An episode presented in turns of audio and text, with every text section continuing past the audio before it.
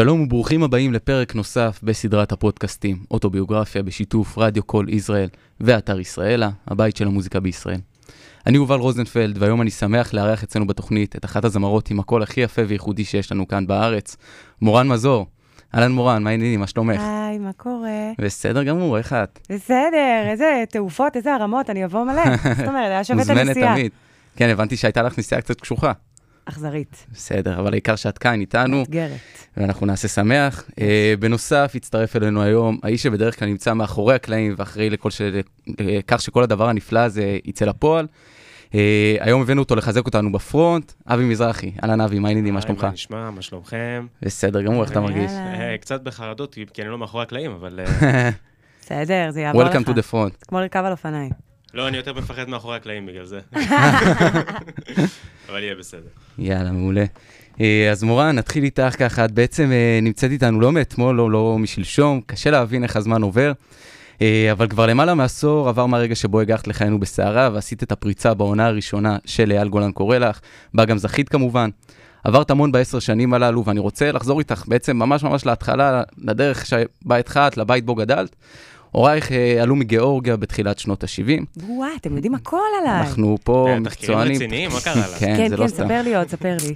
היי, עכשיו לא, את ספרי לנו, קצת, קצת על אוקיי, הבית, על התרבות, מוזיקה שהושמעה בבית, שגדלת עליה. אז ההורים שלי באמת הם אה, שניהם אה, עולים מגיאורגיה, עלו מגיאורגיה.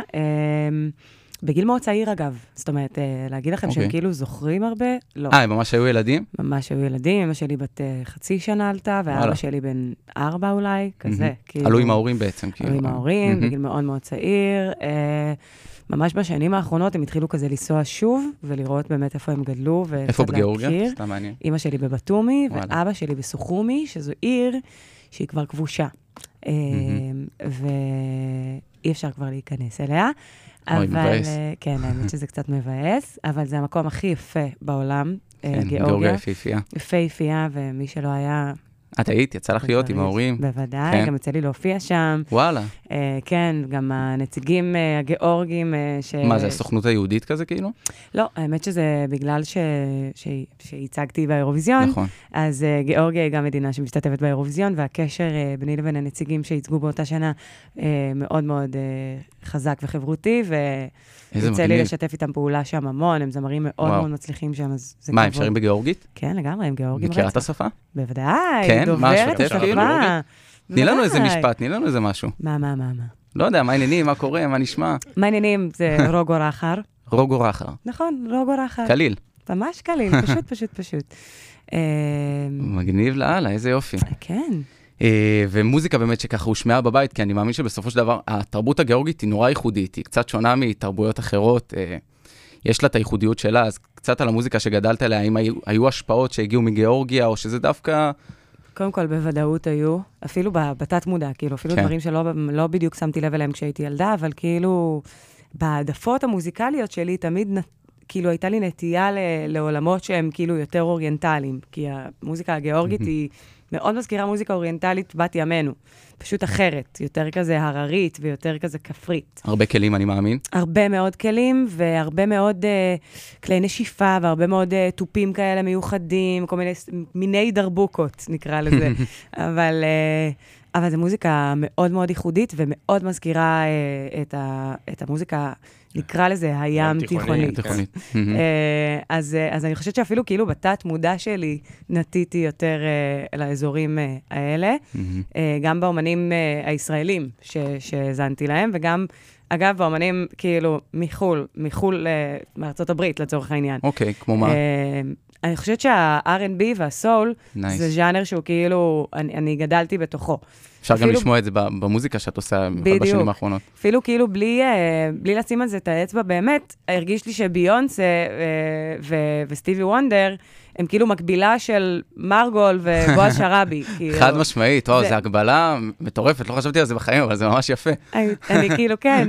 מגניב לאללה. זו, זו הייתה, זה כאילו הייתה הדעה הרווחת שלי, אה, כי אני חשבתי שהם עושים את זה פשוט במקום אחר בעולם, אבל בגדול, זה כאילו אותו בית. חד משמעית. אה, בסוף הכל מתחבר. בסוף הכל מתחבר, בדיוק. אז... אה, מוזיקה זה מוזיקה, זה גלובלי, ובסופו של דבר... מוזיקה זה מוזיקה, ועדיין כאילו מרגיש לי שהאוריינטליות הישראלית שלנו היא בעצם ה-R&B והסול ש- שיש אה, בארצות הברית. גם בסופו של דבר המוזיקה הישראלית מורכבת מהמון המון דברים, מהמון נכון. תרבויות, אז זה אנחנו הרי נורא משתלב. קיבוץ גלויות. כן. אה, עוד קצת על הילדות, ככה, האם את זוכרת איזשהו רגע שבו גילית שאת יודעת לשיר, שהבנת שזה מה שאת רוצה לעשות, ש... איך, איך נוצר החיבור בעצם למוזיקה ולשירה? זה מצחיק, כי אם תשאל את, אה, את סבא וסבתא שלי, הם מעולם לא ראו בזה מקצוע. זה כאילו היה כזה משהו שלא מדברים עליו ולא אני נוגעים בו. חושב שהם לא היחידים, זה משהו כזה של דור, דור מסוים. בדיוק, זה דור מסוים שקצת כאילו לא האמין שאפשר ל- ל- לעסוק בזה, להתפרנס מזה בכבוד, מהמם. ובאמת כאילו להאריך שנים במקצוע הזה. אה, והם גם לא חשבו ש... שמישהי כמוני, שכאילו גדלה בחולון, לא עכשיו אה, בעלת אמצעים אה, כבירים כלשהם, לא איזה בית מאוד מבוסס. לא, בלי קשרים, בלי פרוטקציות, שזה משהו בדיוק. שהוא זה די כל חשוב הזמן מה שאמרו במקצוע. לי, גם כשנבחנתי ללהקה צבאית, הסבא שלי אמר לי, למה את עושה את זה? צריך מלא פרוטקציות, את לא תתקבלי, את לא... בא להוריד לי את האוויר ושברת את כל במפרשים. ה- כן. כל המוסכמות. מ- מצד אחד אני כאילו מאוד מאוד שמחה ש- שסבא שלי עוד בחייו ראה שעשיתי את זה, וזה נותן לי קצת נחת. מצד שני, מהמם. באמת הייתי רוצה שהוא יראה עוד דברים ש- שעשיתי בהמשך, אבל אני מאמינה שהוא מסתכל. צופה מלמעלה. איפשהו, כן. ואם זה לא היה מוזיקה, היה לך איזה משהו אחר בראש שככה כיוונת אליו? יצא לך. לחשוב על זה אי פעם? ברור, אני אחזור שוב לסבא שלי, כי הוא באמת היה דמות מאוד משמעותית. סבא שלי תמיד רצה שאני אלמד מקצוע, מקצוע אבל כאילו כזה בדס, שיניב פירות כזה בעתיד. אז, אה, אז מה שעניין אותי זה להיות רוקחת, רציתי מאוד ללמוד אוקיי, רוקחות. מעניין. מאוד. אה, ממש כאילו היה לי vision כזה של כאילו להציל את העולם, לעשות, לרקוח תרופות, להיות בן אדם שמציל חיים. Uh, זה גם כי אימא שלי היא אחות uh, מוסמכת עם תואר, היא מטפלת uh, במחלקות סיעודיות כל החיים. יש קצת קשר לבית, זה כאילו... ברור. זה כאילו הכל מהבית כן. בסוף. אז, אה, אז באמת היה לי חשוב, כאילו, רציתי במהות שלי להציל ולעזור. אני חושבת שגם המוזיקה היא מצילה והיא חד עוזרת. משמעית. היא מטפלת חד משמעית. בנפש, והיא כאילו, היא תרופה מסוג, טיפול. בדיוק, היא. תרופה מסוג אחר. אה, אז אני חושבת ש, שכל העולם שלי נובע מריפוי. אני עד היום כאילו מנסה להבין אם אני באמת מנסה לרפא את העולם או את עצמי בסוף. גם וגם לדעתי. כן, נראה לי זה הדדי. כן. כל- כל אומן בסופו של דבר אה, מגיע בשביל לרפא את עצמו, כן. ובשביל לעזור לאחרים וזה. בסוף גם אחרים מזהים את השריטות שלך בהם, שזה עוד יותר מרגש. אתה אומר, כאילו, זה מה, חשיפה לא אני, פשוטה, זה לא, לא רק אני. בסוף גם במוזיקה אה, שלך ושל אחרים, כל אחד, אתה נחשף, אתה פותח את הלב, אתה פותח את עצמך, ואתה גם פותח את ה... אתה מה- נוגע בנקודות של אה, של אנשים אחרים גם. כאילו, נכון. אנשים מזדהים איתך דרך המוזיקה. בדיוק, זה מה שאני אני אומרת, לפעמים אני כותבת דברים, ואני כאילו שרה על דברים, ואנשים אומרים לי, וואו, אני ממש מבין על מה את מדברת, מה את שרה, וזה... אין דבר יותר מרגש מזה, אני אומרת, טוב, אני לא לבד פה בעולם הזה, אני, כי אני, יש פה עוד מישהו שחווה את זה כמוני. הצהרה של האחד היא גם הצהרה של האחר, כולנו בסופו של דבר חיים באותו מקום וחווים את אותם דברים, וכמה שאנחנו מנסים להיות ייחודיים ושונים אחד כן, איזה מהשני, מיוחדת בסוף- אני חושבת שאני, בסוף בסוף זה כולנו אותו סתם. דבר, כאילו. אני... ממש, ממש, ממש. דרך אגב, את התחלת באייל גולן קורא לך, נכון, וזה בעצם הזוכה של העונה הראשונה. נכון. איך זה, איך הגעת לזה? איך, אה, איך התחילה הדרך שם? האודישן הגעתי הראשון. לזה? ו... וואי, זה סיפור מצחיק מאוד. אמ, אני לא יודעת אם סיפרתי את הסיפור הזה אי פעם, אבל אני לא באמת התקבלתי לאייל גולן רגע, מה זה אייטם? יש לנו אייטם כאילו? יש לנו פה כותרת רצינית, אז... אני לא באמת התקבלתי לאייל גולן קורא לך. אה, אוקיי. אני הייתי באודישן, הייתי המתמודדת, כאילו, דורון מדלי עשה את האודישנים הראשוניים, המקדימים. אה, דורון מדלי ועומר ברזילי, שהוא היה אז אה, המפיק של התוכנית. אה, והם בעצם עשו אודישנים בגני התערוכה. את יודעת, אודישנים כזה, אנשים באים בהמוניהם, מציפים ש- את אה, כל אחד פתאום. חושב שהוא זמר, וכל אחד מנסה להתקבל אז ולהתפרסם. זהו, בעונה שלי זה היה רק נשים, זה היה נכון. כבר קורא לך, ממש נכון. ספציפית. אמ, ומה שקרה זה שהגעתי מאוד מאוד, כאילו, סופר מוקדם לגני התערוכה, וקיבלתי מדבקה עם ספרה אחת. הייתי אשכרה. הראשונה. וואו, זה מפחיד. זה מצחיק. זה קצת מפחיד וקצת מצחיק. הייתי המתמודדת הראשונה שאי פעם נבחנה אה, לאייל גולן קורא לך. ממש כי בחיים גם לא ראיתי בשום אודישן כזה 001. בחיים כן, לא ראיתי את זה. אז באמת, תבינו כמה מוקדם הגעתי. שיא הלחץ, כאילו. אה, לא היו פקקים אז. לא היו פקקים, זה גם היה קרוב, אתה יודע, אני מחולון, זה היה בתל אביב, זה היה שטויות. אה, והגעתי סופר מוקדם, והייתי המתמודדת הראשונה, וגם כאילו, אתה מרגיש כזה סופר לחץ כזה, זה אודישן כזה, הקפלה, אין שום ליווי, אתה בא, נעמד מול דורון מדלי, כבודו במקומו. כן. ושר, שאלוהים יהיה איתך, מה שנקרא.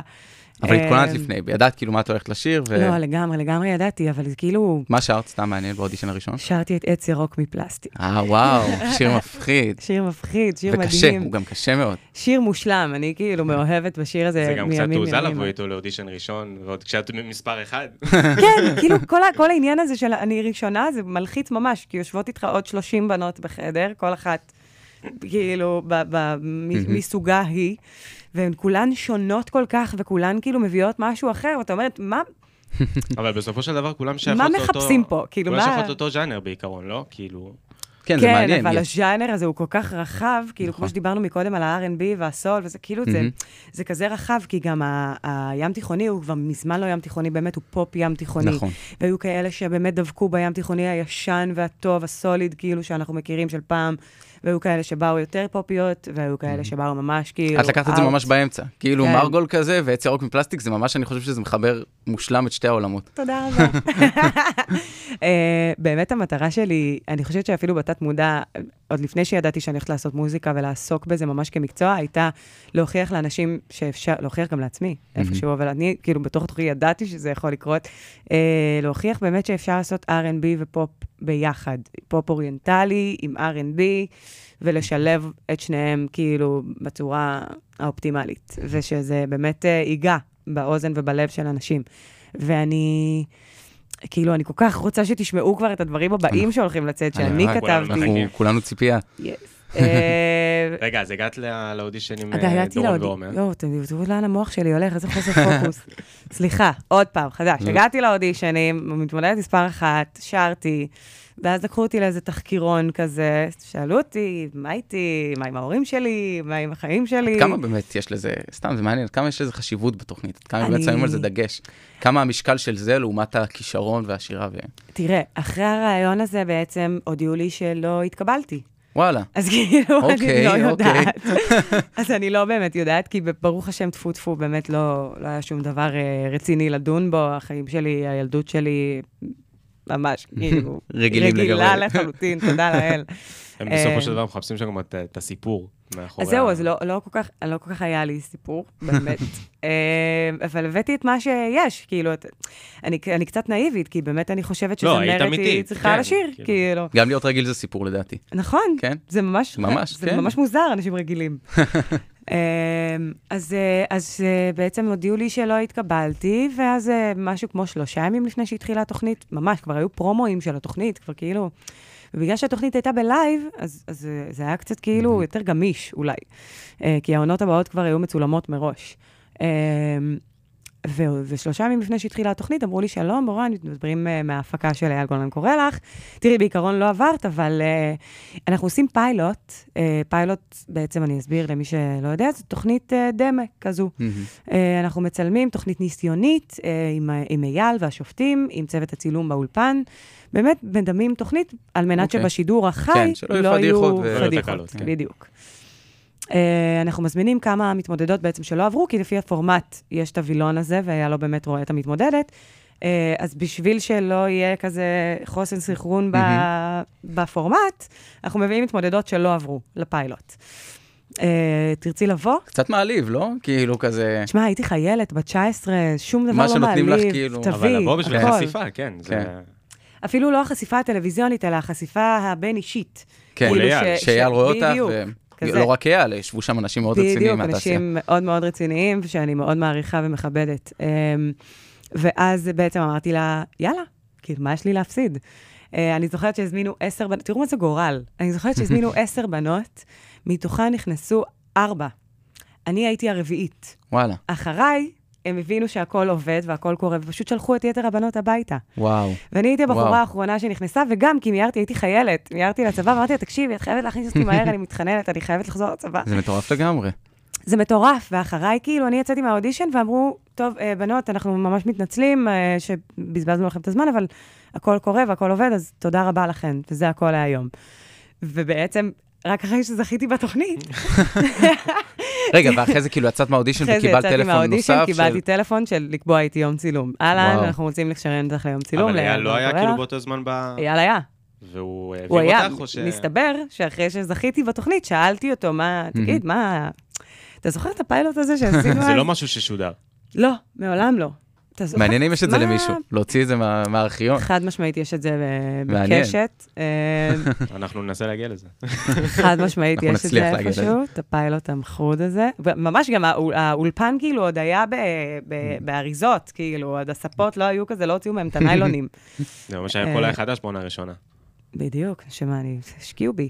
תמיד בתינוק הראשון אתה משקיע יותר. אמ, ואז אמרתי לאייל, בעצם אחרי שזכיתי, אמרתי לו, תגיד, אתה זוכר את הפיילוט הזה שעשינו? מה, מה קרה שם? אז הוא אמר לי, תקשיבי, את יצאת מהפיילוט, ושאלתי את אורי סלי, את העורך, אמרתי לו, תגיד, זאת שהייתה פה עכשיו. למה היית פה? למה היא פה? אז הוא אמר לה, היא לא כי היא לא עברה. אז הוא אמר לו, אני לא מבין, אני לא מבין, תעצור שנייה. עם. הבחורה הזו היא לא עברה. אז מי, את מי הבאתם?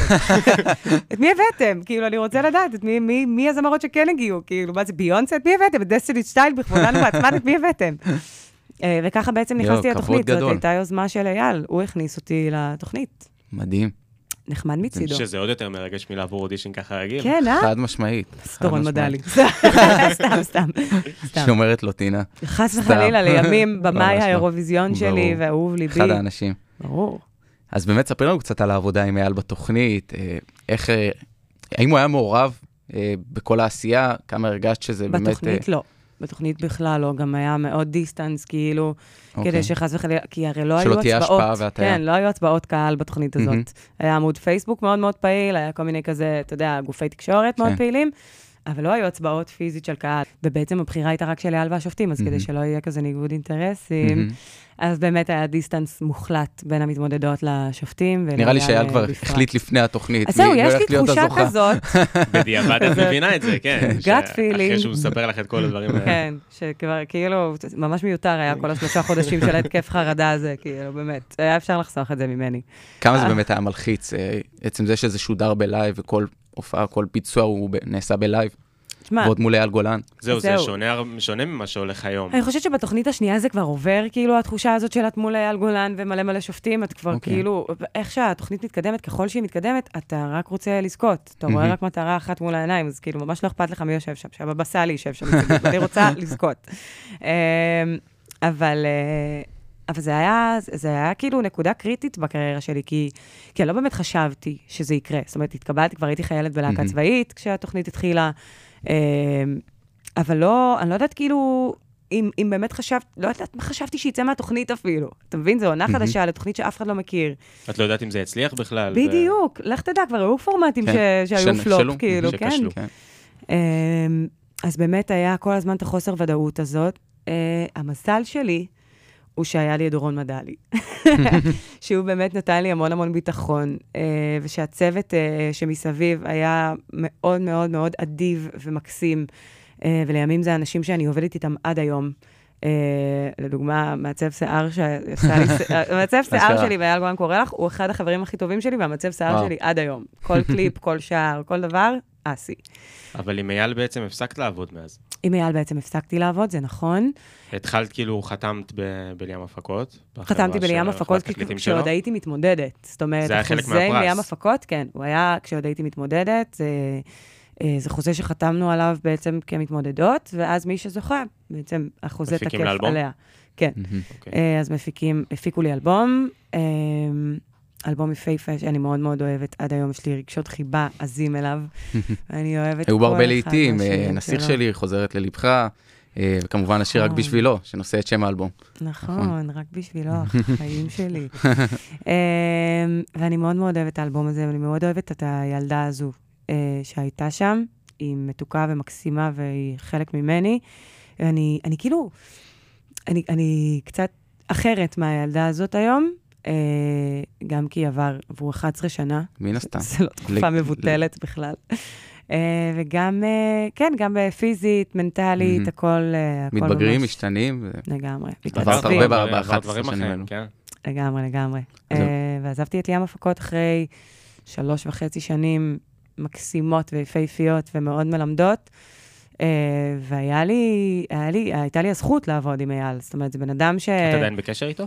אני בקשר איתו, אתה יודע, של כזה, קודם כל אני משחקת במחזמר משיריו. נכון. אז אנחנו ניגע גם בזה בהמשך. הקשר לא ניתק, זאת אומרת, איפשהו הבן אדם תמיד ילווה אותי. מאחורה, יושב כן. פה באונה בראש. ממש, אבל, אה, אבל זכות גדולה וכיף גדול, ואיזה כיף שהדרכים שלנו כל הזמן משתלבות יחד. אה, אפילו, ב, אפילו במחזמר, כאילו, הבת של מאור זגורי נולדה ביום הולדת של אייל, והבן של. מאור זגורי, שנולד בשבוע? שעבר, נולד ביום הולדת שלי. יואו, איזה קטע. ממש. מגניב. אה, גורל, אז מה שנקרא. זה לא גורל, זה יש לך מחדל. הרבה גורלות כאלה, אני שם לב נכון? שקורים לך הרבה דברים זה ככה מלווה אותך לאורך כאלה. הדרך. אני אדם שמאוד מאמין בגורל, שתדעו. במזל, בדרך, כאילו באנשים שנפגשים ולא סתם נכנסים מה לחיים שצריך שלך. לקרות קורה, זה נכון. נכון. אני ממש מאמינה בזה. לגבי האלבום באמת שיצא ב-2013, אז עד כמה באמת היית מרוצה ממנו? האם ציפית? האם, בואי נגיד ככה, האם האלבום זכה להצלחה ש- שציפית לה? אני אפילו לא יודעת למה ציפיתי, לא ציפיתי בכלל שיהיה לי אלבום בגיל 22, כאילו, מי ציפה? כן. מי ציפה לנסוע לאירוויזיון, לחזור, להוציא אלבום, בת 22, מה אני... זה- זהו, זה כאילו, הכל קרה נורא מהר בעצם. גם האירוויזיון ב-2013 וגם האלבום ב-2013, וזה, אפשר להגיד שזאת הייתה השנה שלך, סוג של. הייתה שנה יפה. אני כן. לא יודעת אם זאת הייתה השנה שלי, אבל הייתה שנה יפהפייה. ואני ממש אה, אסירת תודה על הדרך הזו שעברתי בליאם הפקות. היא לימדה אותי המון, גם על העולם בחוץ, אה, וגם על, אה, על איך זה להיות אישה אה, בעולם של גברים. ספרי לנו על זה קצת אה, באמת, לא משהו שהוא מובן מאליו, כאילו, בואי נגיד שאולי היום טיפה כן, אבל 11 שנים אחורה זה כאילו, הרבה דברים זמרות השתנו זה לא מאז. היה באופנה, מה שנקרא. קודם כל. זה לא היה באופנה, ומעבר לזה, אני גם... כל הזמן היה, קודם כל התייחסו אליי בשיא הכבוד, אני חייבת כאילו רגע לשים את זה על השולחן. גם אייל וגם כל מהמם. הצוות, אה, על אף כל מיני סברות רווחות, התייחסו אליי במלוא.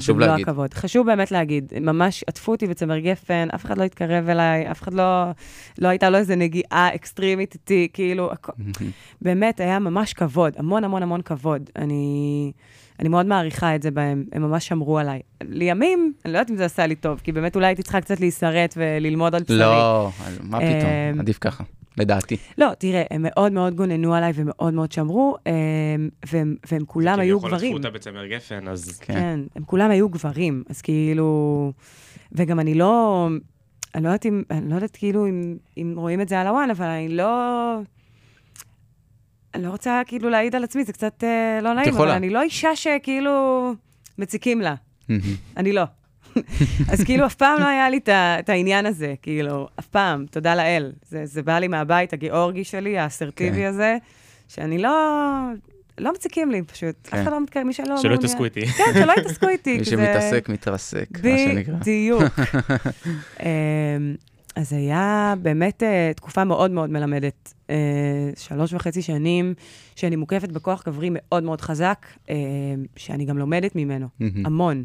אם זה מרני רהב, אם זה מבני פרץ, אם זה מאייל. אנשים מאוד מאוד חזקים שהיו חלק בלתי נפרד מה, מדריסת הרגל שלי בעצם בעולם הזה. אמ, זה היה לי מלמד מהמם. וחווייתי וכיפי. אמ, אבל בואי נגיד שאני אקח אותך למקום קצת אחר. אחרי השנה הזאת, 2013, שבאמת הוצאת אלבום והשתתפת באירוויזיון, וכאילו, בואי נגיד היית על גג העולם, מה שנקרא. פחות או יותר, באמת, כמו שאמרת, היית בחורה בת 20, 21, 22. אה, קצת נעלמת לנו, כאילו, היו שנים, הייתה שנה טובה, ופתאום שקט, לא שמענו ממך לאיזה כמה שנים טובות. נכון. מה, מה קרה שם בדרך בעצם? מה, למה זה בעצם, קרה? אה, בעצם כשעזבתי את ליאם הפקות, קצת כאילו עזבתי מבחירה, זאת. הייתה בחירה שלי לעזוב, אה, ואני בסדר איתה, מאוד. אה, פשוט אה, באמת מבחורה שהגיעה משום מקום, מחולון, להקה צבאית וכזה, נכנסתי למקום שהיה לי בו הכל, היה לי את אייל ואת מהמם. רני ואת בני, שהם היו גב מאוד מאוד חזק, גם ברמה המנטלית וגם ברמה הלימודית של המקצוע, וגם ברמה הכלכלית. זאת אומרת, אז היה לי אם בית. זה היה כל כך טוב, למה? למה, למה בחרת לא, לעזוב אני לא אמרתי בעצם? שזה היה טוב, אני אמרתי אוקיי. שהיה הכל. אבל... אוקיי, אה, יפה. אני לא אמרתי שזה היה טוב, אני אמרתי שהיה הכל, היה לי את כל מהצד הכלים. זה נשמע כמו משהו טוב, כאילו משהו ש... בוא נגיד כל זמרת מצליחה חולמת עליו ורוצה. נקודת פתיחה טובה. אני פשוט חושבת שבגיל הזה אה, לא היה לי את ה vision שיש לי היום, וגם אוקיי. לאנשים שסביבי, זה, קצת, אה, זה קצת חסר.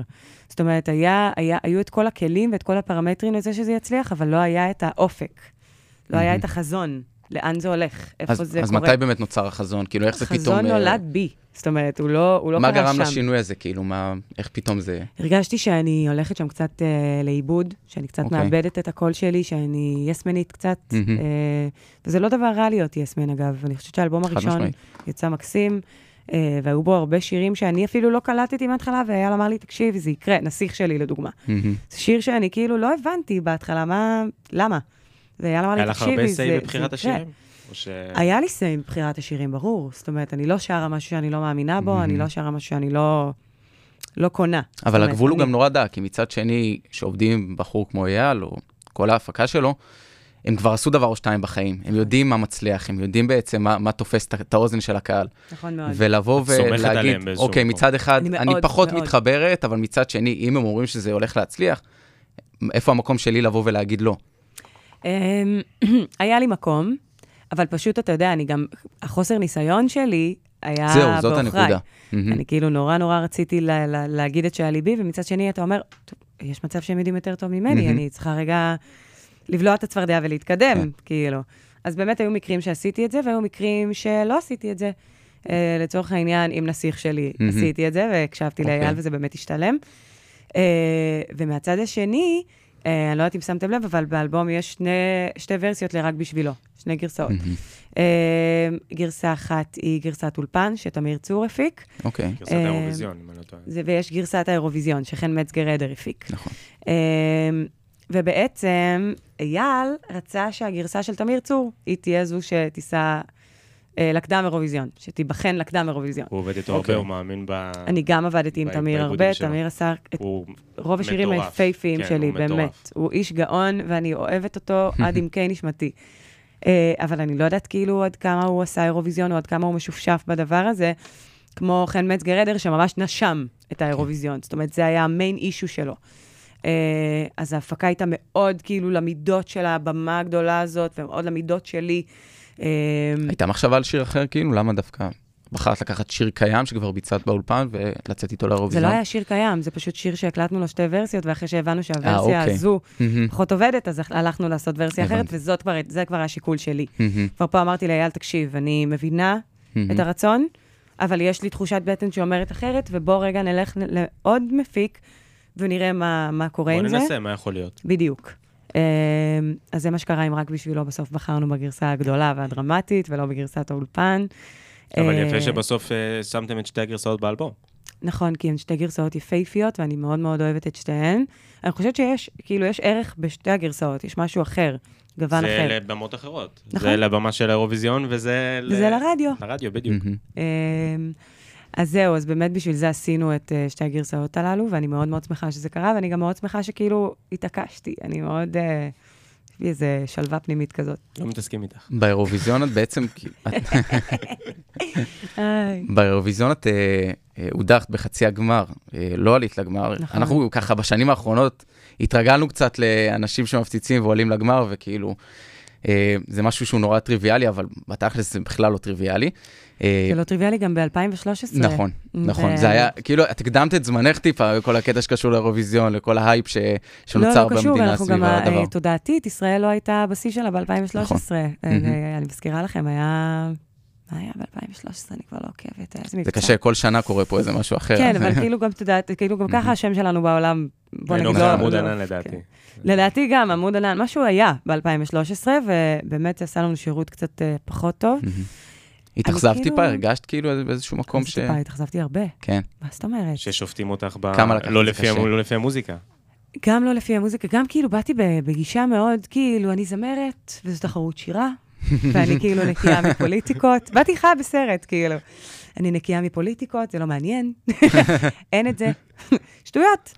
Uh, ובאמת גם ניסיתי להימנע מכל מיני שאלות פוליטיות uh, שהיו עוד כאילו בפנים, כזה, הם לא חסו עליי בשום צורה.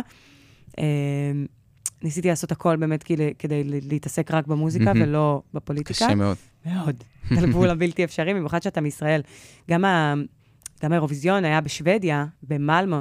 זה עיר מאוד מוסלמית, מאוד מתאסלמת, מאוד מלחיץ. קשוח, כאילו, קשוח הפגנות מאוד. מתחת לחלון שלי במלון, וואו. הפגנות של עשרות מטורף. אלפי אנשים, שיירות. כאילו, שאתה לא מבין מה... הזוי. מה עשיתי הם באו לכם? בגלל המשלחת? כן, בגלל שאסור לאשר לי, כאילו, לא להרשות לישראל להשתתף באירוויזיון, לגזול אז אני מאמין. שגם הייתה הבטחה מסביב, וכאילו ממש הרגשת כזה, אני ממש, אני מ- מין זוכרת, סרט כזה. אני זוכרת את היום של האירוויזיון עצמו, שהייתי רעבה, הביאו לנו כזה, רק כזה פירות ועוגיות, ואני, ברוך השם, הייתי גדולת מימדים.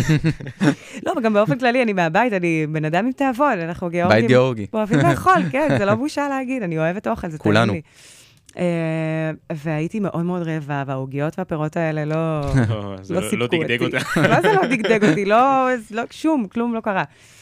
אה, ובאמת זה יום שלם שאתה שם כאילו מהבוקר עד אמצע הלילה. אה, ואני זוכרת שהייתי ממש רעבה, ומול הארנה היה קניון ענק. אמרתי, טוב, זה ממש כביש, לחצות כביש, כאילו. אמרתי, טוב, אני אחצה כביש. ואני שם, לנשנש משהו. איך לנשנש משהו? מה פתאום? אי לא נתנו לך אפשר. לצאת. נתנו לי לצאת, אבל בליווי של שלושה אנשי שב"כ אה, ומשטרה מקומית שנסעה. עכשיו, תקשיבו, זה בושות, זה כביש. מה עכשיו משטרה מקומית ושלושה אנשי. שב"כ? מה, אני ביונסה? אה, אפילו לביונסה אין שלושה אנשי שב"כ, נגיד ככה. ביונסה לא צריכה את השב"כ, כן. שמה.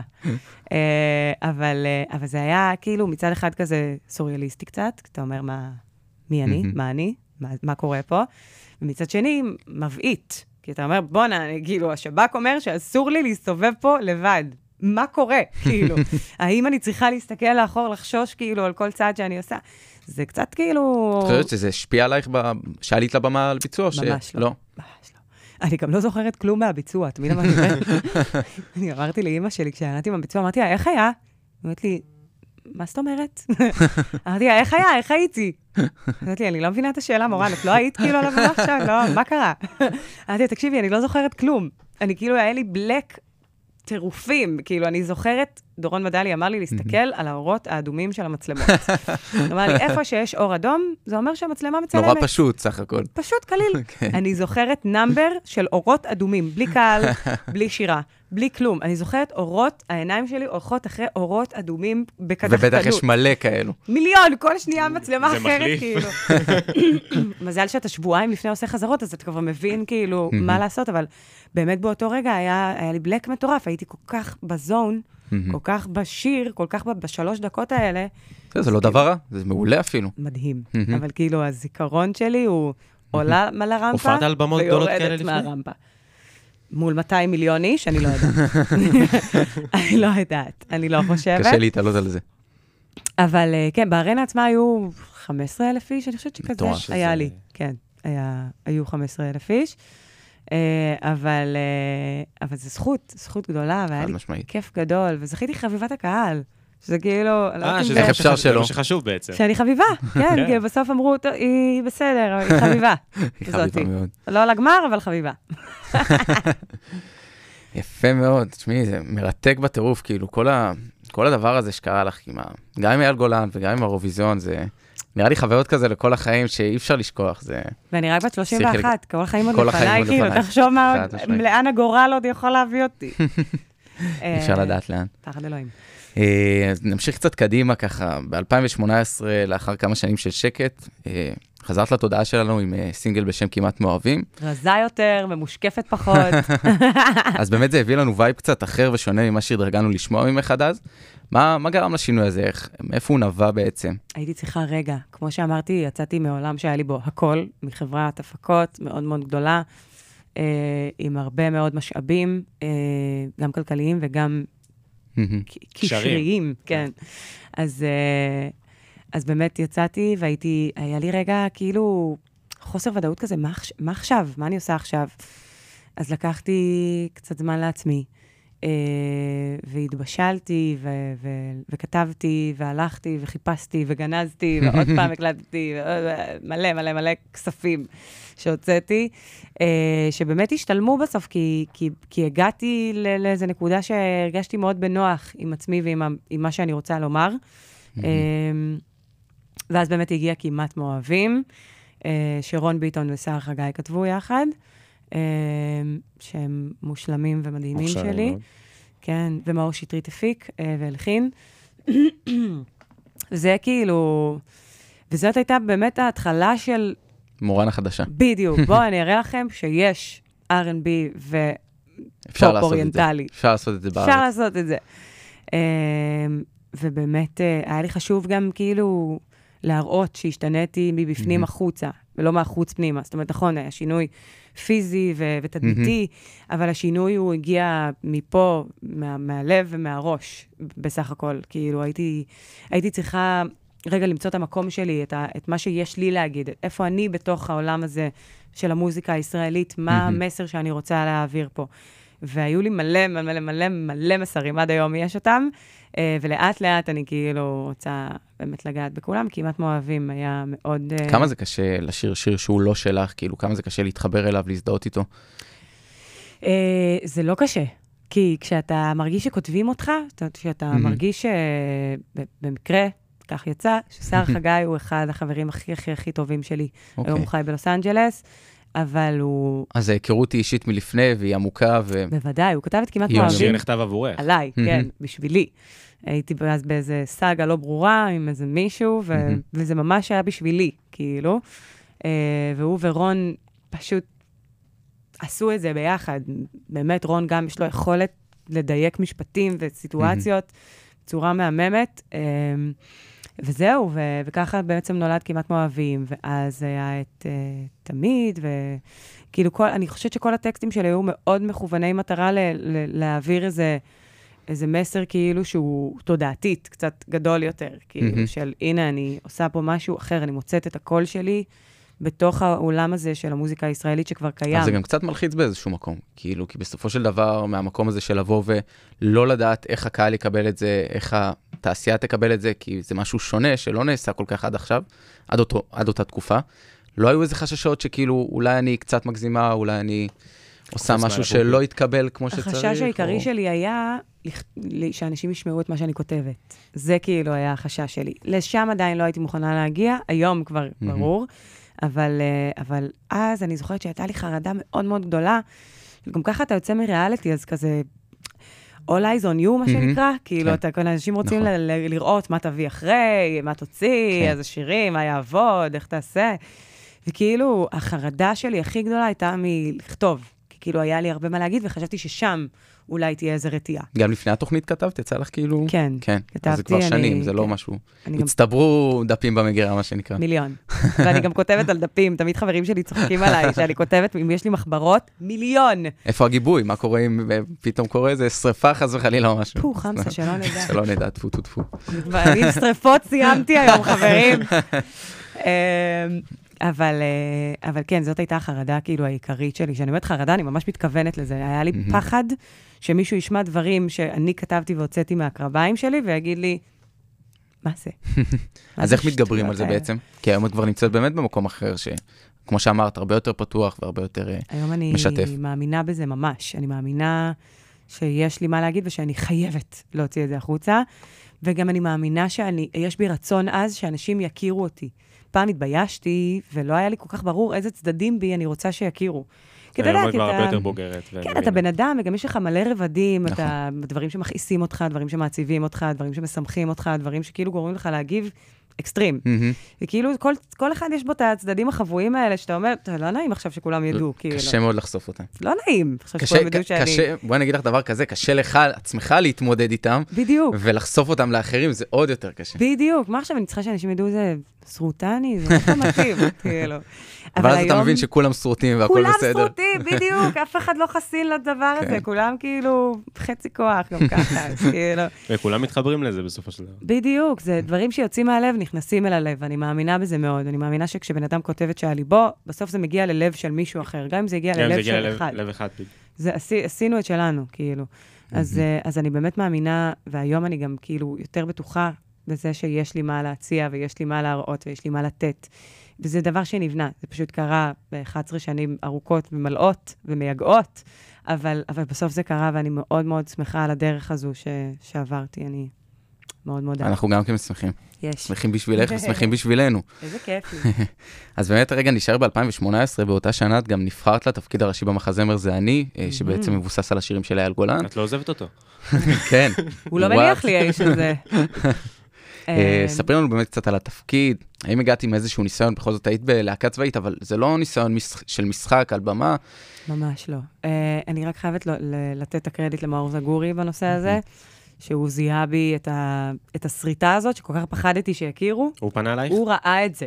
הוא ראה, מאור זגורי, מסתבר, היה בגמר של אייל גולן קורא לך שלי, כי הוא מאוד מאוד אוקיי. אהב אותי במהלך העונה, והוא ביקש להגיע לגמר שלי. אני לא ידעתי מי זה, אה, אה, ובאמת לא היה לי מושג שזה מאור זגורי. כמה שנים אחרי, באמת יצא. זגורי, אימפריה, כן. וכולנו יודעים מי זה נכון. מאור. אה, ואז כאילו קיבלתי את האודישן הזה. אה, קיבלתי בעצם אודישן לשני תפקידים. אוקיי. כשאתה מקבל אודישן לשני תפקידים, משהו אומר לך, הבמה היא בעדך. זאת אומרת, ממש כשזורקים עליך תפקידים... רוצים אותך. רוצים אותך. רוצים בוא. תתאבד על זה, לא יש ידוע מצב למה, אבל. רוצים אותך. כן. אם אני מתאבדת על זה, יש מצב שזה שלי, כאילו. כן. שני תפקידים זה לא... והתאבדתי על זה, למדתי את שני התפקידים האלה, כאילו זה הדבר האחרון שאני עושה בחיים. לקחתי שיעורי משחק, והלכתי וחזרתי ובאתי. זה, ואמרתי, באמת, מהשירה אני פחות חוששת כמו מהמשחק, כאילו, לא שיחקתי בחיים. אף פעם את לא לא הייתה מכירה לי... את זה, את לא יודעת איך זה. באמת לא מכירה את זה. ועשיתי כל מה שאני יכולה בשביל לבוא בצורה הכי הכי הכי טובה. אה, ואז בסוף האודישן שלי, אה, אחרי שעשיתי את שתי הדמויות, לא עברת. מצחיק, לא עבר, אז מתקשרים. מצחיק, בואי נעשה פיילוט. לא, סתם. אה, בסוף האודישן מאור שאל אותי, תגידי אם הייתי נותן לך עכשיו סתם לבחור באחת הדמויות. לימים, הדמות השנייה, שאני לא משחקת, משחקת אותה ספיר סבן. אבל הוא אמר לי, אם הייתי נותן לך, נותן לך עכשיו לבחור בין שתי הדמויות, איזה דמות היית בוחרת? אז אמרתי לו, בנרי, הדמות שאני משחקת היום, היא אני. מה זאת אומרת? היא אני. זו הבחורה הזאת, אתה כתבת אותי. אה, ולימים באמת זו הדמות שקיבלתי. נרי אהובתי, חיי. היא, אה, היא בחורה מצחיקה, שנונה, קורעת, יש לה תוכנית רדיו. היא אה, שדרנית רדיו והיא די-ג'יי אה, במסיבות. אה, והיא היא כל מה שאני בעצם. היא לוחמת צדק, היא פמיניסטית, מרגיזה קצת אפילו לפעמים. היא, אה, היא כאילו אוהבת צדק. עכשיו, אני בגיל 31 השכלתי להבין שאין צדק. כאילו, כאילו, כשאתה מתבגר, אתה אומר, אני כבר "טוב, לא נאיבית. כן, אני כבר לא נאיב, לאו דווקא, כאילו, יש צדק בעולם ותמיד הטוב מנצח, וכאילו, הכל טוב, וכאילו, זה לא אגדה. אמ, אבל אני מאוד מאוד אוהבת את הרוח שלה, אני מאוד מאוד אוהבת את, את, ה, את זה שהיא חברה טובה, שהיא משפחתית, שהיא כאילו נלחמת בשיניים אה, על המשפחה שלה. מעניין אם הוא אה, באמת חשב עליך כשהוא כתב את התפקיד. מעניין באמת, אני לא יודעת, אפשר לשאול אותו. אבל, אה, אבל היא אני, ממש, כאילו... והוא זיהה את הסריטה הזאת בי, לדעתי, מהאודישן הראשון. אה, ואני ממש מודה לו על זה. זה כיף גדול והיא מתנה. מקווה שהוא שומע. נרי שלנו. אה, באמת, כאילו, ההצגה בעצם רצה מ-2018 עד היום. ויורדת עוד חודשיים. וואלה. כן, הנה האייטם. סתם. אה, לא, האמת שכבר הכרזנו על זה. אנחנו צריכים ללכת אז, יובל. מיד, בזריז. לבוא. כמה זה אינטנסיבי באמת? בעצם חמש שנים, ארבע שנים, להריץ אותה הצגה, לבוא כל פעם עם האנרגיות האלו מחדש, לעשות את אותו תפקיד. קשה. קשה. אבל אה, קודם כל, ההצגה היא שעתיים וחצי. וואו. זה ארוך, זה סוחט. אנרגיות. אתה כאילו לא שם לב בתור צופה זה שעוברות גם שעתיים וחצי. מחזמר, זה לא... זהו, זה מחזמר משיריו של אייל גולן, על פי עלילה מקורית של מאור זגורי. בעצם את השירים אתם, אתם מכירים, מהמם. את כולם, ואתם כאילו שרים וכיף לכם, ובאמת, כאילו, אה, במבחן הזמן אתה, אתה לא שם לב שעוברות שעתיים וחצי. אנחנו שמים לב שעוברות שעתיים, אנחנו נקראים שם. כן, זה אה, קשה? זה, זה המון אנרגיה, גם כי הסיפור הוא מאוד כאילו, כל הזמן מאור שומר איתך על האש הזאת, אתה לא מאבד אותו לרגע, כאילו, כל הזמן דואג שיהיה לך אקשן, כל הזמן המתח הזה בין עצב לשמחה, בין צחוק ללא צחוק, כאילו, מאור הוא המלך של זה, של כאילו לחתוך דרמה בצחוק שאתה מתפוצץ פתאום. בסצנה הכי הכי הכי דרמטית, כאילו, ראינו את זה בזגורי. אתה נקרא. נכון. בדיוק, זה הכי הכי הכי מאור. אמ, ובאמת, אה, הוא אסף cast מדהים. כל של- ה cast שהתחיל בזמנו נמצא גם כיום? כן, וואלה. ממש, כל מדהים. ה cast. עקביים. נורא עקביים. אה, גם, אתה יודע, לא היה כל כך קשה, הייתה קורונה באמצע וזה, אז נכון. כולם, כאילו, ברגע שיכולנו, פשוט חזרנו בחזרה, כאילו, תביא את זה. אה, וברוך השם, אה, באמת עברנו תקופה מדהימה עם המחזמר הזה. גם הכרתי אנשים שהם משפחה שלי היום, שאני לא יודעת מה עשיתי בחיים שלי לפניהם. באמת, כאילו, מה עשיתי, מה, מה עשיתי, מי הייתי? אה, אבל באמת, אה, גם איציק כהן, שהוא גדול שחקני ישראל, מבחינתי, הוא משחק את אבא. שלי, מדהים. אה, ולמדתי ממנו את הרוב, לדעתי. אה, ממש, כאילו, הוא לימד אותי את הדברים הכי הכי קטנים עד הכי הכי גדולים. אני זוכרת ש... שיש לי מונולוג בסוף של המחזמר. אה, מה, ספוילרים כבר עכשיו? תבואו, תראו, אני לא אגלה לכם, אבל כאילו, יש לי מונולוג. בסוף, לא, ממש לא. יש לי מונולוג בסוף של המחזמר, שאני כאילו באה ומתעמתת עם אבא שלי, שהוא בעצם איציק. אה, והמונולוג הזה, איציק אמר לי בחזרה הראשונה, שאתה יודע, עושים חזרות בחדר, אתה לא, לא מקבל שום פידבק, אין שום. קהל, כלום. אין תגובה. אין תגובה. אז כאילו, איציק לקח אותי הצידה בחזרה הראשון, הראשונה של המונולוג הזה, ואמר לי, תקשיבי, המונולוג הזה, אם את עושה אותו נכון, אם את בונה אותו, אני אלמד אותך איך, את צריכה לקבל עליו מחיאות כפיים תשואות, כל ערב, תשואות. הסתכלתי עליו ואמרתי לו, תלמד אותי עכשיו. עכשיו, עכשיו אני רוצה לדעת איך. עכשיו אתה תלמד אותי. והוא צדק. בהצגה הראשונה היו מחיאות כפיים, העולם. התפוצץ ממחיאות כפיים ושריקות. כל הכבוד לו שהוא באמת לקח. ככה יוזמה ולימד אותך. את זה. הוא איש מטורף. אה, וגם השותף שלי לדירה, אה, בזמנו היה עדי אלון, אה, שהוא גם שחקן. על. והיו לנו. כמעט שלוש שנים של שותפות מדהימה וכיפית, ולמדתי ממנו. לא אינטנסיבי מדי, זה לא קשה? שחקן להיות אדיר. גם בשותפות וכאילו כזה, בוא נגיד כל יום אחד בתחת של השני? קודם כל, גם בשותפות, גם שחקנים משחקים ביחד, וגם חברים, כאילו, חברי נפש, אז גם יוצאים ביחד אחרי ההצגות, ומבלים ביחד, וכאילו, 24/7. לגמרי. אבל היה, היה כזה כיף, כאילו, וברוך השם, גם שנינו עזבנו את השותפות הזו בזוגיות, כל אחד בזוגיותו הוא, אז עוד יותר, זה נותן לך תחושת סיפוק כזאת מהממת, שאתה אומר, וואו, זו תקופה כיפית. אמ, אז אה, באמת למדתי המון המון המון. ואנשים שהם כאילו, אתה יודע, הם חלק מהלב שלי, משפחה. חלק מהחיים שלי, ממש. מגניב לאללה. באמת אה, נגעת מקודם גם בזה קצת, שההצגה ירדה בזמן הקורונה. אז תקופת הקורונה, כל אחד זה תופס אותו במקום אחר. איפה זה תופס אותך, מה שנקרא? תקופה אחת היפות שהיו לי בחיים. וואלה, קצת כן. חופש. מפתיע. לא, מעבר לחופש, קודם כל, אה, אני, אני התמודדתי לפני הקורונה עם יבלות במיתרים, אה, וזה דבר שהוא מאוד כאילו שורט את הנפש ואת ה- וואו, הראש. לזמר זה... לזמר, אתה פתאום קם בוקר אחד, אתה קולט שמשהו בקול שלך לא מגיב כתמול שלשום, זה לא היה ככה. אתה, אתה מלחיץ. אומר, אני כאילו יודע, אני יודעת מה אני יכולה לעשות עם. הקול שלי, ואני לא מצליחה. ואני יודעת שהוא יכול, ואני לא מצליחה. מנסה זה כזה. לשיר שיר ולעלות זה לא לגובה, קורה. ו- וואו. אה, זה מפחיד. זה מפחיד, זה מטלטל, זה מתעתע, ו... כבר התחלת לחשוב על הרוקחות פתאום. כן, פתאום אמרתי, איזה שטויות עשיתי, למה לא חזרתי, כאילו, למה לא הלכתי להיות רוקחת? אמ, אבל באמת, אה, המורה שלי לפיתוח קול, הגאונה המדהימה, נעמה, אה, אמרה לי, מעבר לזה שהיא לימדה אותי המון המון טכניקות של איך לשיר ואיך כאילו להשתמש במה שיש, אה, היא אמרה לי יום אחד, אז תפסיקי לשיר. חודשיים, שלושה, ארבעה, שבי בבית, תפסיקי לשיר. קל להגיד. אמרתי לה, בואי, תפסיקי לנשום. שלושה, ארבעה חודשים, תפסיקי לנשום, מה הבעיה? מה זה תפסיקי לשיר? זה החיים שלי. אה, ובדיוק קיבלתי את התפקיד במחזמר, וזה, זה, מה זה היה לא מתאים? כאילו, מה זה תפסיקי לשיר? זה לא מתאים עכשיו. אה, ובאמת הייתה תקופה מאוד מאוד אה, אינטנסיבית, וברוך השם, קרה מקרה והייתה קורונה. אז היא אילצה את כולנו לשבת איזה שנה בבית ולסתום את הפה. כאילו, זה מה ש- זה מה תרתי משמע, שעשיתי. לגמרי. ממש. אז זה, זה מה שקרה. בעצם ישבתי בבית והקול שלי החלים. אה, ובד בבד הכרתי את אה, שגיא, אה, שהוא בן זוגי, שיחיה, חיים שלי. אה, שאני אוהבת אותו מאוד מאוד מאוד. ואני חושבת שהוא בן אדם גם מאוד מאוד עסוק ומאוד מושקע בעבודה שלו, שאם לא הקורונה והרגע השקט הזה שהיה, אני לא יודעת אם היינו יכולים לעשות את זה, כאילו, ובאמת לפגוש אחד את השני מהמם. וכאילו לתת לזה זה קרה? צ'אנס אמיתי. איך נוצר החיבור? מצחיק. אה, שגיא הוא, אה, הוא המנהל של בר צברי. בר צברי, מהמם. הוא איתנו במחזמר, הוא דאבל של יוסי שטרית. וככה, זה פשוט קרה. אה, לבר צברי יש מקום בגן העדן, לדעתי. אה. זה בזכות בר בעצם. בזכות בר, בר יום אחד הביא אותו אליי ולעדי הביתה. מהמם. אה, וזהו. ידעת מי הוא לפני? הכרת אותו לפני? הכרתי אותו... תראה מה זה גורל. זה זה נראה לי הכותרת של ה- של הפודקאסט, הגורל. הגורל, זה לא גורל, זה מחדל.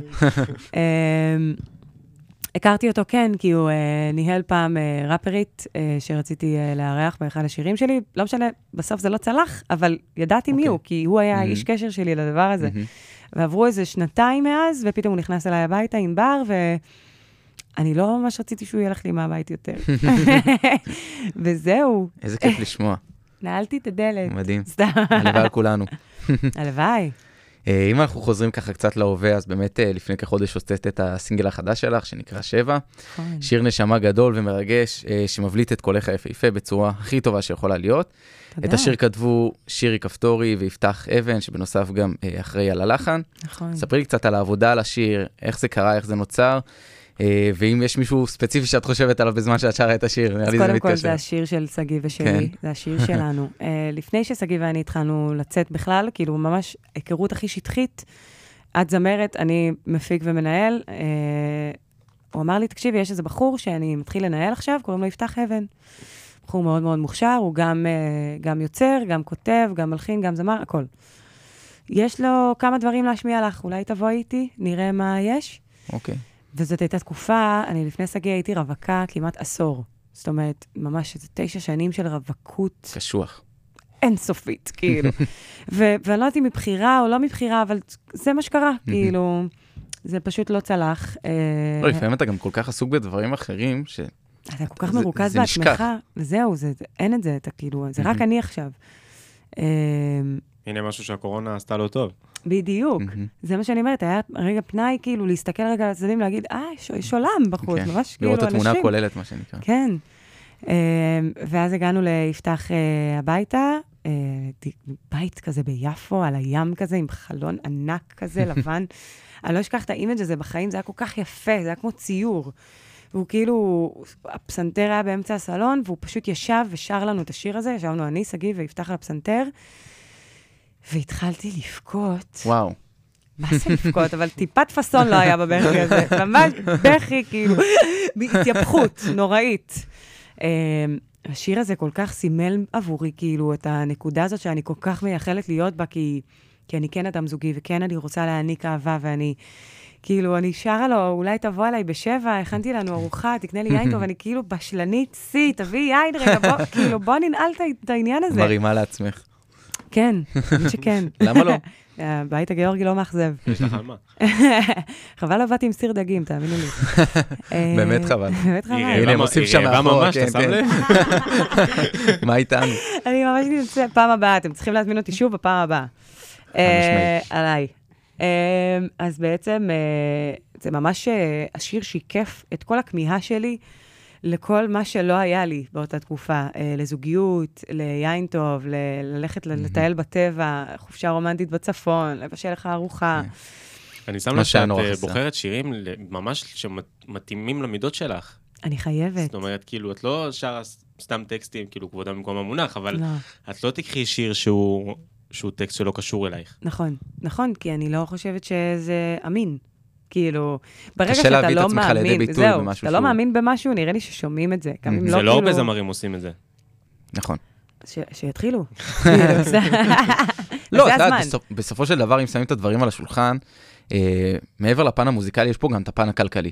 נכון, ושזמר, אומן, אה, נמצא בכמה שנים של שקט, או כן רוצה פתאום לפרוץ לתודעה, בין אם זה בפעם הראשונה ובין אם זה חזרה לחזור לבמה, הוא רוצה שיר שיצליח. שיר שיצליח. אז אומרים לו, בוא, קח להיט, תקשיב לי טוב, זה יצליח, זה, יביא, זה יעשה את הקופה, וזה... מעבר לזה, זה גם מביא, מביא אותך לקדמת הבמה, וזה מתגלגל. כן. אז כן יש את הזמרים ואת האמנים שנכנעים לזה במרכאות והולכים עם זה, וזה לא מובן מאליו, את כאילו אומרת את זה כמשהו שהוא... אני חושבת שאם כאילו הייתי, הייתי ממש יוצאת מלים הפקות וממשיכה את הדרך, יכול להיות שהיה קורה מה שאמרת עכשיו. אבל לא סתם לקחתי את השלוש-ארבע שנים האלה כאילו כברייק. אה, והשתניתי באמת מהפנים החוצה. מהמם. והיה לי מאוד מאוד מאוד חשוב, גם באלבום הראשון היה לי מאוד חשוב לעשות טקסטים שאני מאמינה בהם, אבל עוד יותר, אחרי שכבר התבגרתי והבשלתי והבנתי מה אני רוצה להגיד ואיפה הקול שלי נמצא, וזה היה לי מאוד מאוד חשוב למצוא, גם בגלל החרדה שהייתה לי מלכתוב ולהוציא דברים שאני כתבתי, היה לי מאוד מאוד חשוב שאנשים אה, יבינו, גם מהמם. כשאני לא כותבת, יבינו עדיין מה, מה אני רוצה להגיד ומאיפה אני מגיעה. מהמם. אה, ואני ממש שמחה ש... אני שזה בטוח קרה. שזה שיר שנגע להרבה מאוד אנשים. אני ממש שמחה שכאילו זה, שהשיר הזה הגיע אליי. כן. תחשוב לאיזה ידיים זה היה יכול להגיע. גורל, מה זה לא- שנקרא. גורל, זה לא, באמת, אני אומרת לכם, אני אומרת לכם. אה, אז באמת ככה, מורה, לפני שנסיים, אה, הייתי רוצה לשאול אותך לגבי המוזיקה הישראלית כיום. האם יש איזה מישהו שככה, מישהו או מישהי שתפסו לך את האוזן, מישהו או מישהי ששמת עליהם עין, ואת חושבת שיכולים להיות הדבר הגדול הבא? אה, זה יכול להיות גם יותר ממישהו אחד. הדבר הגדול הבא, שנהנה מהם גם. כאילו, קודם כל, מי אני? כאילו, אני, אני מאוד מאוד uh, מעודדת אמנים צעירים, ומאוד מאוד מאוד שמחה שיש כל כך הרבה תגליות חדשות, ואיזה כיף. בואי נגיד, תשמעו, אני בספוטיפיי, אם עכשיו פותחים לך את הטלפון ונכנסים לספוטיפיי, מה- מה קורה שם? מה אנחנו מגלים? פחות מוזיקה ישראלית. אוקיי, Uh, רוצה לפתוח את הספוטיפיי? ככה? יאללה, למה לא? בבקשה. בואי נראה. זה הפלייליסט שלי בספוטיפיי. אוקיי, אז באמת יש פה הרבה אנגלית, יש פה את קרמה של אקו, שהיא גם כן עשתה דרך לא אחלה קטנה. אקו. כן. אה, טונה, טונה זה חיים שלי. הרבה אנגלית, אנה זק, לך לישון, אחלה שיר. אחלה שיר. אה, אה, חן אהרוני חדש, שגם כן אה, קצת נעלם ועשה לנו איזה קאמבק כזה. חן אהרוני הוא אח שלי, בלב שלי. כן? תמיד. כאילו, עוד מילדות, אנחנו כזה חברים מחולון. אה, אני שם לב שאין הרבה שירים של אה, בז'אנר הים תיכוני. מה נכון. אתה צודק. אה, לא, תראה, סתם, לא, יש פה עדן חסון וכזה, לא ללכלך. אה, כן, אתה צודק, מה אני אגיד לך? אני, אני מאוד, אני כאילו, אני פחות ב, בעניין של, אה, של לשים דגש על אומנים כמו על שירים. כאילו, יש שירים שנוגעים בי ואני לא מצליחה להשתחרר מהם. כמו לך לישון, של הנזק. אבל שאני גם הכי בעדה שיש, אה, אבל... אה, אבל זה פחות באמת בעניין של אומנים, יותר בעניין של שירים, ואני גם, כאילו, שירים פותחים לי באמת צוהר ל- לאומן חדש. בואי נגיד עם כל המוזיקה הלועזית שיש לך ב- בטלפון, אנחנו נראה אותך עושה משהו ב- בלועזית, משהו באנגלית? יואו, כן, אולי בטח. דווקא משהו בגיאורגית? כן, בטח. בגיאורגית בוודאות, באנגלית בוודאות. כן. השאלה היא באמת איך ומתי. כל דבר אה, בזמנו. באמת, כל דבר יקרה. בעיתו, אבל... אה, אבל כן, אבל אתה, כאילו, אם תשים לב, הכל כזה בעולמות של ה-R&B וה... כן, לגמרי. והאוריינטלי קצת, אה, אפילו השירים של טונה הם האוריינטליים שבהם. אז, אה. אז אני מאוד, מאוד מאוד אה, חוקרת מוזיקה, אבל דווקא כאילו באזורים שונים של העולם. מהמם. אה, נגיד, יש לי קראש עכשיו חזק ממש על זמרת שנקראת אלה מיי. אוקיי. אלה מיי בריטית, אה, היא כאילו הוציאה אלבום... הבריטים עושים מוזיקה מטורפת. כאילו, מטורפת, היא לא זמרת נורמלי. R&B מטורפת, אם לא שמעתם, אז מיד לשמוע. אני כאילו, אני נחשפתי אליה באלבום הקודם שלה, שהיא אירחה בו את אשר ואת קריס בראון, וואו. וכאילו אומנים באמת... בקרוב אה, אצלך. בעזרת השם. אה, ועכשיו יש לה אלבום חדש שיצא לפני שבוע, לדעתי, או שבועיים. משהו של אלבום. אם לא שמעתם עדיין, ואתם בחובבי ה-R&B כאילו על אמת, רוצו לשמוע. טוסו, אבל לשמוע את אלה מיי, אה, שהיא יאללה, הקרש, נשים עליה עין. קרש חיי כרגע, כן. מה נאחל לך להמשך הדרך, מורן? אה, בריאות הכי חשוב. ואהבה גדולה, ולא. להיתקע בפקקים, אה, ו- והגשמה עצמית, והלוואי ו- והמילים שלי והצלילים שלי יגיעו לכמה שיותר אוזניים. אמן, אמן, אמן, שנמשיך לשמוע אותך בכל מקום אפשרי, שתמשיכי לעשות מוזיקה איכותית ונמשיך ליהנות ממך. אמן. אה, אז באמת עוד פרק ככה הגיע לסיומו. אני רוצה להגיד תודה רבה לאבי. תודה קצר. תבואי שוב אבל, תודה, תבואי תודה, שוב. זה מה שרציתי לשמוע. תודה רבה לאבי שליווה אותנו לאורך כל הפ- כל הפרק. תודה רבה. וכמובן לך, מורן. תודה אה, לכם. תודה שהגעת אלינו, תודה על שיתוף הפעולה והפתיחות והמון המון הצלחה בהמשך הדרך. תודה רבה. ביי ביי. ביי.